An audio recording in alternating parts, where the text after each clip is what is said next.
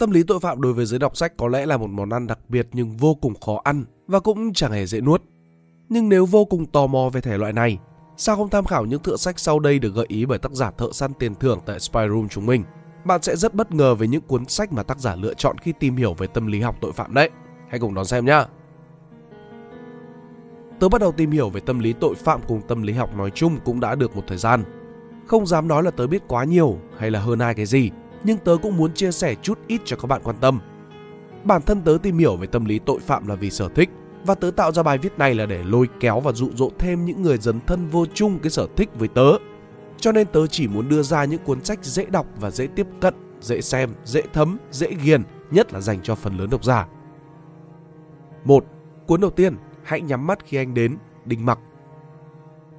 Gì vậy? Sao ngôn tình lại xuất hiện ở trong danh sách này? Chúng ta đang nói về tâm lý tội phạm mà. Nhưng mà không có nhầm lẫn đâu, hãy để mình giải thích nhá.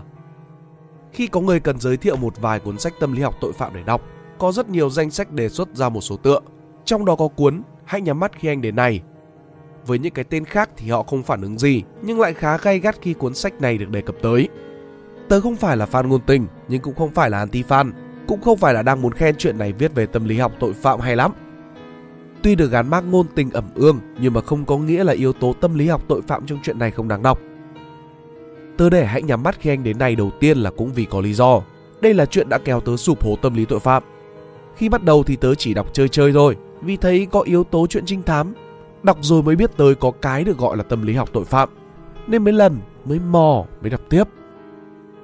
Chuyện này thiên về tình yêu và không nặng nề u ám như những chuyện trinh thám tâm lý học tội phạm khác. Nhưng tác giả cũng có bỏ công nghiên cứu và trau chuốt yếu tố tâm lý học tội phạm vào tác phẩm của mình vô cùng nhiều. Khi đọc cuốn sách này, tớ không có khái niệm nào về tâm lý học tội phạm, nên khi hoàn thành, tớ thực sự cảm thấy cũng khá hài lòng.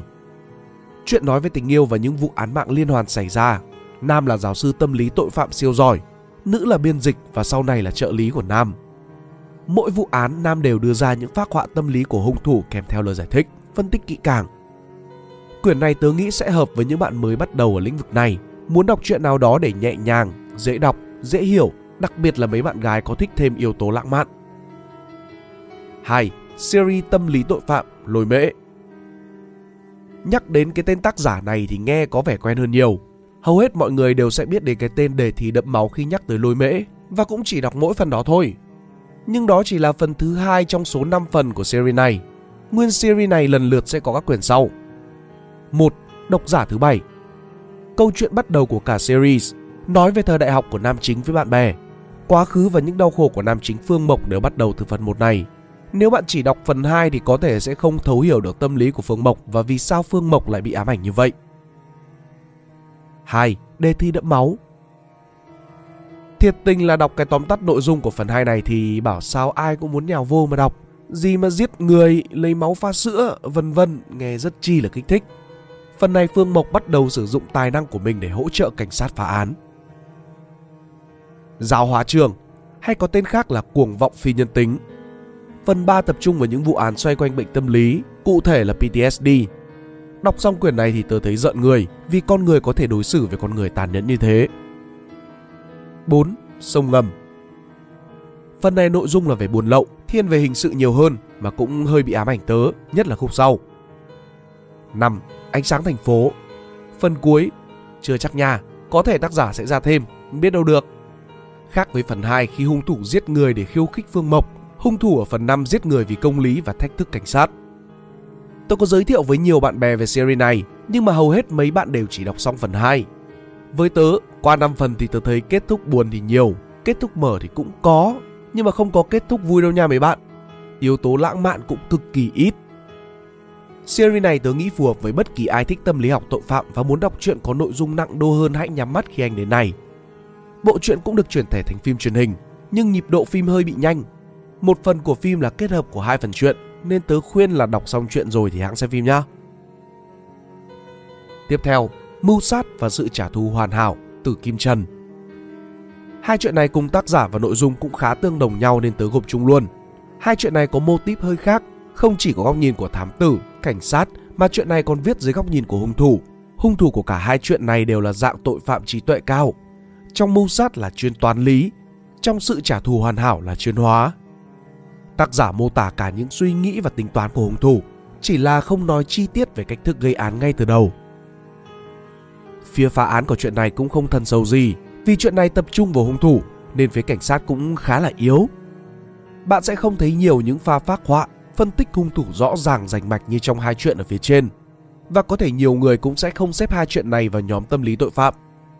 Nhưng với cá nhân tớ thì nếu đã tìm hiểu về tâm lý tội phạm thì cũng nên đọc về tội phạm chứ chỉ chú tâm vào góc nhìn của bên phá án thì là chưa đủ. Chuyện đúng là chỉ hư cấu, nhưng nó cũng đưa ra một góc nhìn khác so với những chuyện trinh thám thông thường.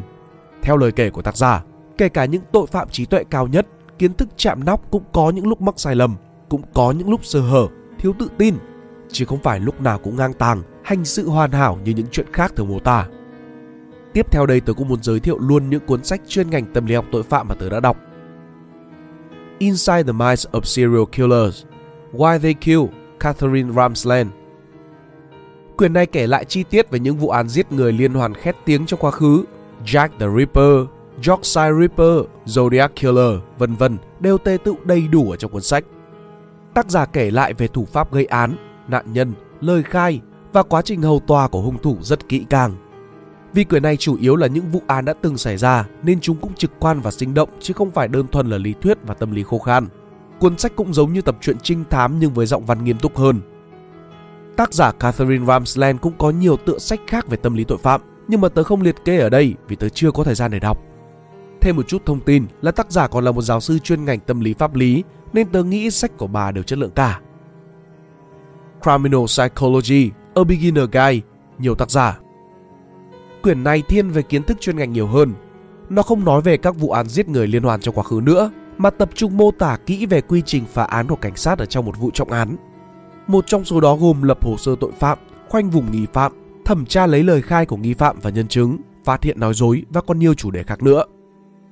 Quyển này sẽ rất có ích với những ai quan tâm đến các hoạt động của cảnh sát với góc nhìn chuyên môn thay vì những vụ án máu me. Trên đây chỉ là một số ít những quyển sách tâm lý tội phạm mà mình muốn chia sẻ. Còn có nhiều cuốn tớ đã mua nhưng mà chưa đọc xong và nhiều cuốn tớ chưa mua nữa. Chắc có nhiều bạn thắc mắc là tại sao không thấy sự im lặng của bầy cừu thì thật ra là tớ chưa đọc. Nhưng mà tớ sẽ đọc sớm thôi và mang đến góc nhìn gần gũi nhất cho các bạn. Nếu các bạn thích video này, hãy like và share để ủng hộ chúng mình. Đừng quên bấm nút subscribe và nút chuông bên cạnh để không bỏ lỡ video nào của Spyroom Books. Cảm ơn các bạn đã lắng nghe. Đây là Spyroom còn mình là Pink Dot. See ya!